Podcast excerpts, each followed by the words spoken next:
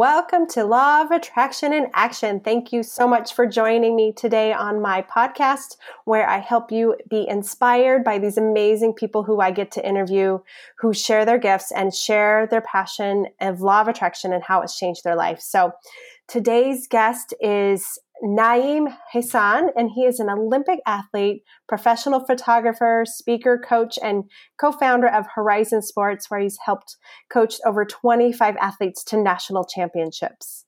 He's also started his own podcast where he offers words of inspiration called The Olympic Mindset for Life and Business. Welcome, welcome, Naim. Thank you so much for being on my podcast. Thanks for having me. It's a great opportunity.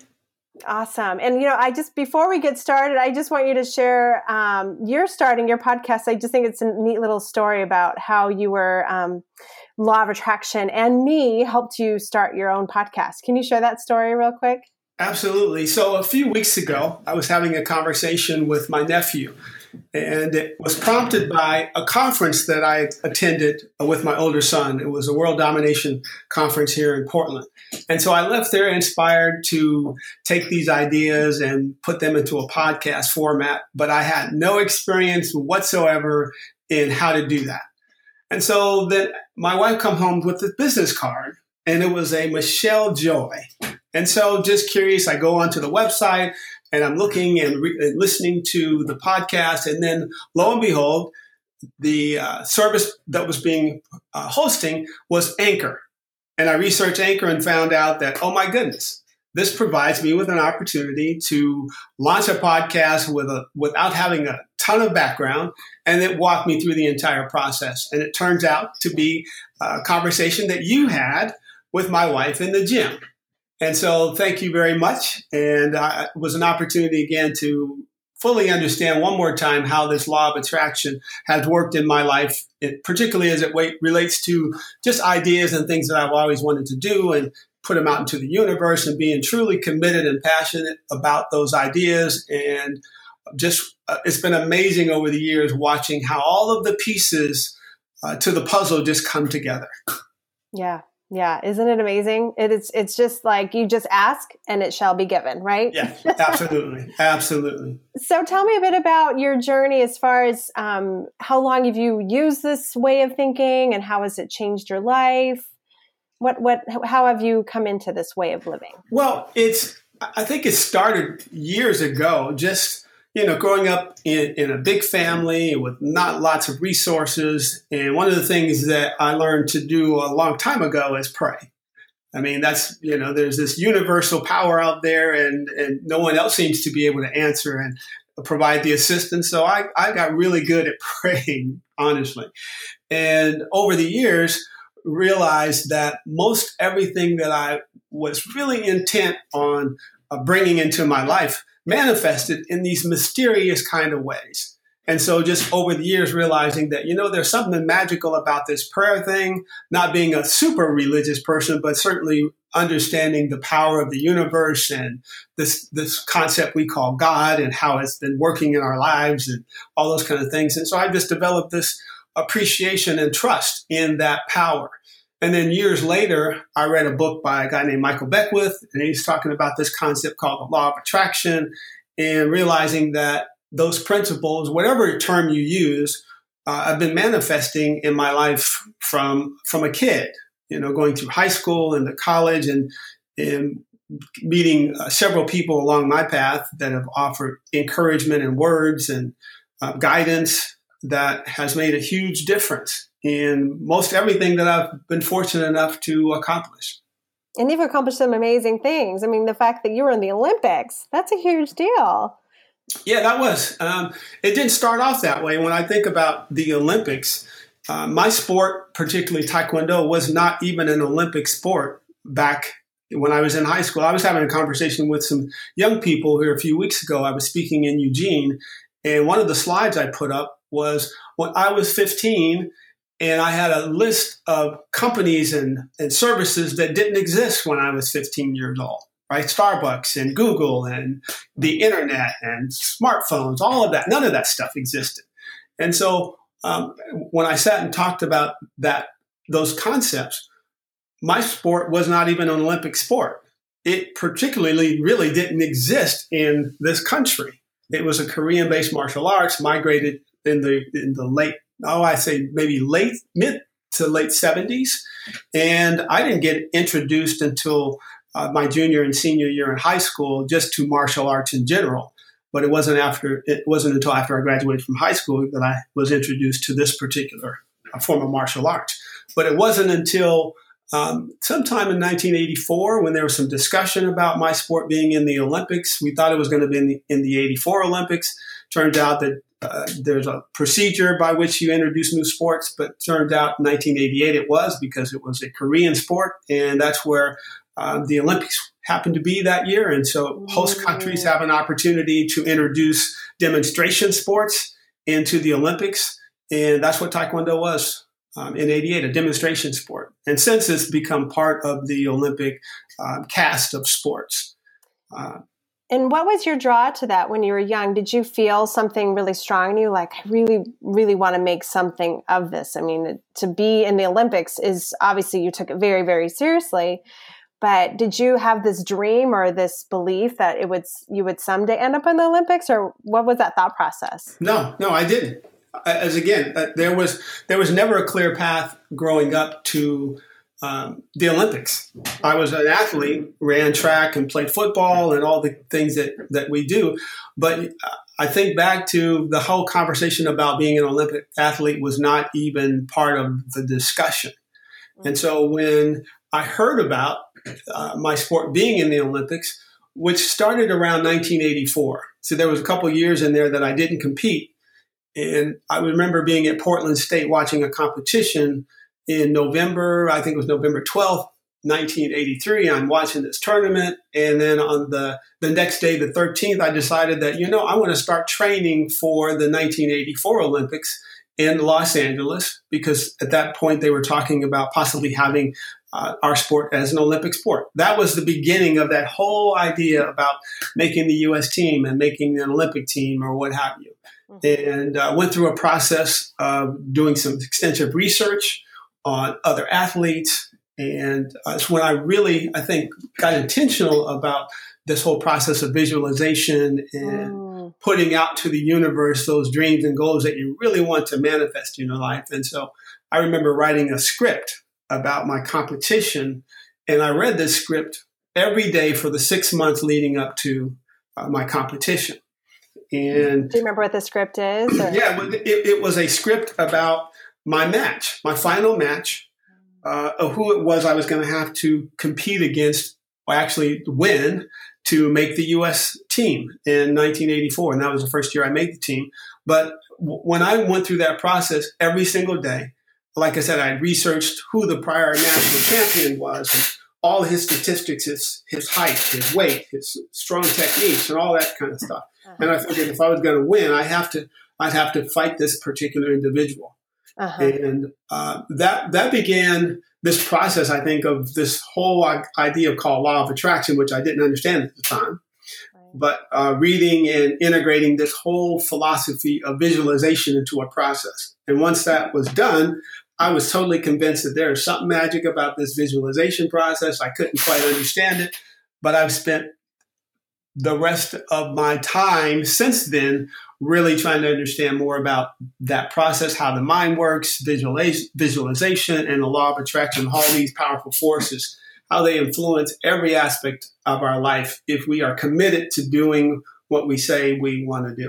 Yeah. And you've done some amazing things. Not only you're, you're an Olympic athlete, but you also an entrepreneur and have your own photography company. You do speaking, you do some really amazing things. And so is that some like, so again, I think the gift of that experience for you being so many years ago and so young is you, you early on realized the power that you have within yourself to make these things happen. Mm-hmm. And is that really, I mean, it seems to have served you because you're doing some amazing things, but is that always kind of the, the, the in your mind on anything is possible? Yes. Um, it was, I got introduced during that same time period to a couple of books. One of the books, uh, one of the first books, and it was like a powerful book for me. It's called The Magic of Thinking Big. And that was introduced back, uh, I want to say back in nineteen eighty-two, eighty-three timeframe, a long time ago. But that book tra- changed my life.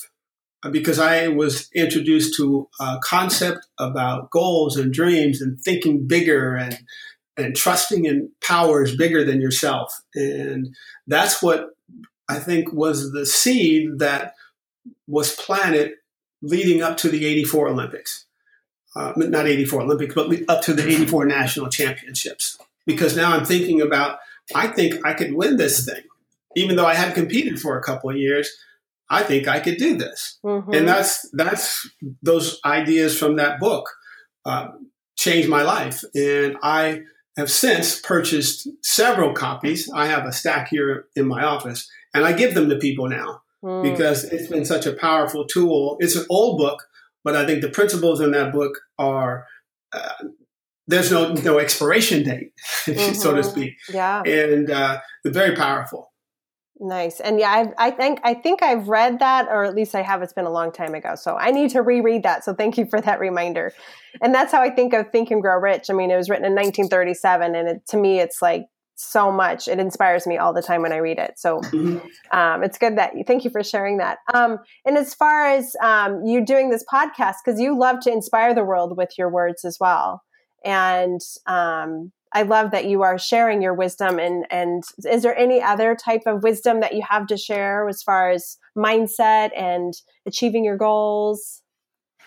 Yeah. So one of the things that I've been doing for a, a lot of years is, you know, I'm driving down the street, for example, and I, I get this flood of ideas or thoughts. And so I used to think that I could stop and Uh, record or write these things down, but they were coming way too fast. So I started recording uh, these ideas, and I've been doing that probably the last ten years or so. And so I have this collection of over six hundred of these little mini recordings or insights or reflections or whatever you want to call them. And so that's what prompted me when this concept called podcasting came onto the scene here a few years ago. I really started thinking about that. Uh, you know, I'd like to be able to take these ideas and put them out there. But really what prompted it this year, it was in January of this year, I was reflecting back on my grandkids, excuse me, and thinking about, you know, there's a whole lot of messages out there, and I just want to make sure that they at least have um, something that Papa has, you know, contributed to their life that they can reflect on and hold on to. And that's one of the things that prompted me to look at doing a podcast. Mm-hmm. And uh, launching my Instagram page, really just to get some of these ideas out there and preserve them in a different kind of way. Mm-hmm. Mm-hmm. Yeah. And I've, I've heard quite a few of them, and they really are inspirational. And I love just how authentic you are. And you really, I mean, when I've met you a couple times, you just have this loveliness to you. You're just so Thank open you. And Thank warm. You. I love it. Um, are you um, planning on, uh, you? so you do the photography, and I mean, do you do the speaking on this stuff too? Is that something you're wanting to inspire people with that? Yeah. So I've been doing this, this kind of thing uh, for a number of years. You know, as a former Olympic athlete, I was invited to come and speak to, to schools and other teams. And we had our organization that uh, I mentioned I was involved with, Horizon Sports, and working with athletes who aspired to be, you know, national champion level and U S team members and so forth. And so a lot of the time was spent Um, providing that kind of insight. We had, there was two of us, Bob May, my other partner, he focused more on the physical side of things. Uh, and, and we had another gentleman named Steve Bucketstable. He was also on more on the physical side, but my interest was more on the mental side of things. So mm. that's been my research, just really focusing again on thought processes and attitudes and beliefs and how those, those stories we manufacture influence our what we call stress responses, and, and then how those responses influence whether we move or don't move, mm-hmm. and what we get out of uh, choosing not to move when we're feeling a little overwhelmed, and realizing that there's this sense of relief that we get immediately when we choose not to do the things that we decided that we were going to do, but maybe feel a little uncomfortable doing.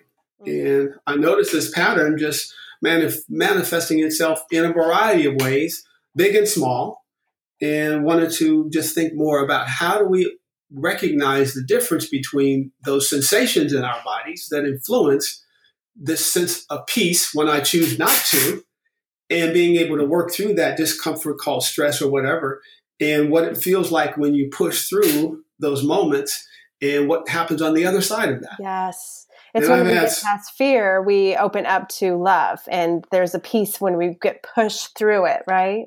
Yes, absolutely. And I've had so many situations over the years in my training where, you know, I, I'd come home from work and on days and not feel like training and and push myself to get moving anyway because competition's coming up and my my other competitors, I believe, were out there working just as hard.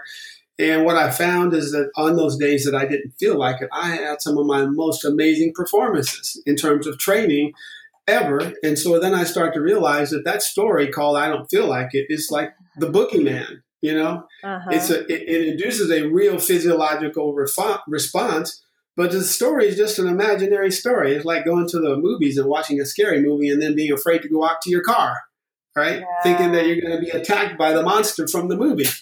Yeah. Not not real. And yeah. so yeah. I've developed uh, a process over the years, just really thinking through that and sharing that with people, because I know for a fact that if we can overcome just that piece alone, our lives take on a whole different meaning and we engage in a completely different process. Absolutely. Just yeah. working through that I Don't Feel Like It story. And what is a process? Do you have one you can share with um, my viewer listeners? Well, the process is one, just becoming aware of the fact that, you know, like the boogeyman, we've all had boogeyman stories and how the fear of this creature or whatever might do something to us. And it modifies our behavior. We don't go in the basement late at night because we fear that the boogeyman might get us. Or we don't go in the closet. We don't look under our bed or whatever. But recognizing that those things are not real, even though we may have a what we call a real physical sensation in our body. It's just cre- creating a sense of awareness that that sensation is natural. Mm-hmm. Fear is natural. This res- this thing we call a stress response is natural, but recognizing what it is. And stress isn't necessarily a bad thing. It's just re- recognizing that the sensations that we have in our body serve us uh, very well if we understand. Because that energy that we feel, that anxiety that we feel could be just like putting the foot on the gas pedal, revving the engine up just before the start of a of a race. Mm-hmm. And maybe that's how that could be serving us. Mm-hmm. It's just, again, being able to recognize for ourselves those feelings in our body and what story we tell ourselves when those feelings show up. Yeah. Is this a bad thing that I'm supposed to avoid, or is this just something that says, okay, this is just one of those situations that's letting me know, putting me on a high alert so that I can move forward and all the resources, energy I need is there available to help me accomplish what it is I'm trying to accomplish. Mm-hmm. And it's more about, from my perspective, having that conversation with people to help them begin to know and understand and pay attention when they're having that sensation and being able to move through their life process in spite of. Yes, yes. You know, I just had an experience um, where I was feeling, um, I went jet skiing with my partner and um, I was kind of, not kind of, I was really scared. I'm like, what the heck am I doing? But when I got out there and I pushed the throttle, it was so exhilarating. And I was, I, I kept screaming like out of joy because I'm like, I felt so alive. And that to me was an example of how we often hold our back, hold ourselves back because we're afraid. Mm-hmm. And I was afraid of pushing that throttle. But once I did, it was like, I felt more alive than I've ever felt. And it was such a good experience. And so I think you're right. I think people hold themselves, we all hold ourselves back based on fear, but it's just going, okay, I'm going to do it anyway. Mm-hmm. So I love, love that you teach that. And you've obviously pushed past a lot of fears to do all the things you do in your life. Yeah. You know, and the thing about fear is it, it doesn't just go away. You just, you begin to recognize, uh, at least I have over the years, you recognize that the things that we fear are really the, the undesired consequences that we're trying to work so diligently to avoid showing up in our life. Right. And so we might procrastinate, put things off, because if I make a choice, that means that what I don't want might show up sooner than I want it to show up. So why not just wait on making a decision? We call that procrastination. But the, the reality is time doesn't stop just because we don't choose. Mm-hmm. And whatever outcome is going to manifest is going to manifest because that's just time and that's just life. And so one of the things that I've come to know and begin to incorporate even more is, you know, saying yes to opportunity without the fear that, well, my God, what happens if something bad happens? Well, if something that I don't want to shows up, then it also stimulates in us this ability to be creative, to do some problem solving. And once we work through whatever the issue is, we end up better for it. We call that experience. Mm-hmm. And one of the things that we, it, we like consulting. So consultants are people who have been around other folks, I believe, that have had lots of experiences, good and bad. And you just develop a strategy on how to work through and overcome and, and figure out what resources you need and who to talk to and all those kind of things, like putting a puzzle together. And you just get better at researching and finding and putting those pieces together. Right. Right. And the more you reach out there and try things, the more experience you have and the better you are to help people. And that's why I think a lot of us, like you and I, who've been through a lot and take risk, we're both risk takers, being entrepreneurs in itself, right? Yes. um, but just getting out there gives you that um, a little bit of fearlessness and um, to show people that it, it's okay on the other side. And I love that you said you're going to manifest it anyway. It's just however long time it wants to take. So the more we hide, the less likely that will manifest in a quicker period of time. And things that manifest quickly if we stop living in fear. Mm-hmm. Yeah. And it's, you know, there's a couple concepts that I, I talk about. It's called, one we hear all the time about patience and consistency. And so I was thinking about these a, a few years ago and thinking about patience is not the issue. It's more about understanding that patience is a mindset, and it's about learning how to do patience so that we can be patient. Oh, I love it. And what I, what I, what I think about is managing that space between the ears. And it's really about managing the story, the stories we tell ourselves about how terrible it is or how it doesn't work or it can't be done and all those kinds of things, which make it extremely difficult for us to just be present and just allow time to move at its own pace. And we manufacture our own boogeyman stories, which makes it extremely difficult to be present, be by yourself, be wherever you need to be, because time is going to move and there's nothing we can do to speed up time. Yeah. But one of the things I've learned is just in this process of learning how to do patience is being very intentional about structuring a dialogue that allows me to just be with myself while time passes. Mm-hmm. And it's just like being the director of a movie. I gave this example to someone once. It's like being the director of a movie. You have these cast members, and not often do you allow cast members to just show up and improvise. Nobody gets to do that. Mm-hmm. You have a script. Every character has a script, and every scene there is a set of lines. And my thing is that for the scenes of our life, we begin to develop our own script in terms of how we're going to handle a situation. And there's a line that we say and repeat to ourselves. And it makes this process so much more manageable when we are intentional about developing the script for the different situations that come up, just like in movies. Mm-hmm. Uh, it gives us more control to manage this thing called time, which makes it easy to be present, be patient. Otherwise, we will drive ourselves completely nuts if we're not disciplined enough in how we think through this process. Yeah. Yeah. I love that. That's brilliant. Um, do you, uh, I know I'm a big meditator. Do you, what processes do you use to kind of get present and just calm in those times of waiting? What do you use? Well, there's several. Uh, it depends on where I am. Um, I might be reading. So for me, reading is a form of meditation because I, I, I meditated before, and that's really, it, it triggered something. There was this book I remember reading or a process I went through by Michael Brown called The Presence Process. And it was like a twelve-week program, and we had these exercises. It was done in a, in a group, and we'd meet uh, once a week, and we'd reflect. But going through that process really helped me understand what meditation does mentally, emotionally, physically, spiritually. Because I had studied stress management. I was a certified stress management coach, and I had a language. And then I meditated, and now the pieces came together. Then I understood better about the stress response, relaxation response, and what happens hormonally, when we go into this stress mode, it's like taking the foot off the gas pedal. The car goes into a nice quiet idle. And it's that analogy I come to understand. Maybe that's when the endorphins kick in and we start to feel that calmness and that peace. Then I start paying attention to other areas in my life where I was beginning to have those same sensations.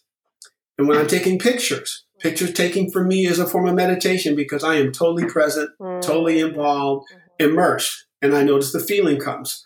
When I'm out exercising or reading or playing with anything that allows my attention to come to a point, I found triggers that same hormonal physical response that I had when I was just lying on the floor, just trying to calm myself, right? And so then I started to realize, well, meditation isn't something that you have to do just lying down. It could be done any place when you understand what happens mentally and emotionally, physically. Yeah. It's about bringing the attention to a point, and all the other nonsense, chatter, whatever distractions just kind of fade away, and the heart starts to slow down, the, the engine starts to go a little quiet. And again, I've just found many ways in which to induce that, which means that you can do it anytime, any place, mm-hmm.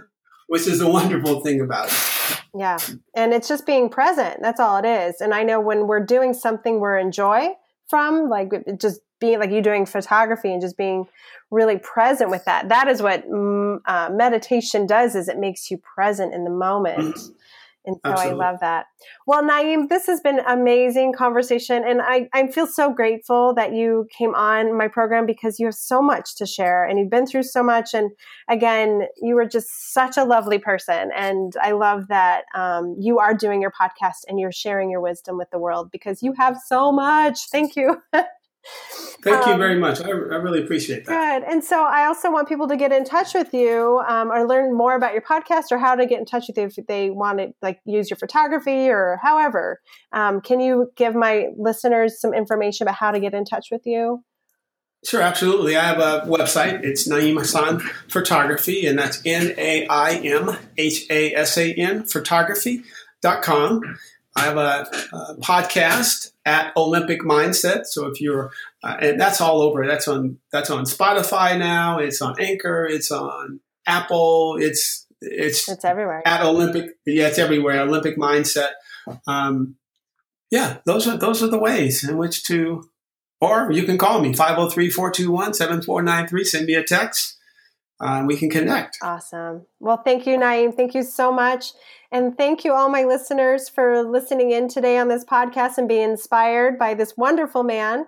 And if you are also interested in being interviewed on my podcast, go to my website at michelle dash joy dot com. That's M I C H E L E J O Y dot com. And I would love to hear about your story and share your, your message with the world, because the more we hear about how powerful our minds are, how powerful the universe is, the more we believe it in ourselves. So thank you for listening and happy manifesting.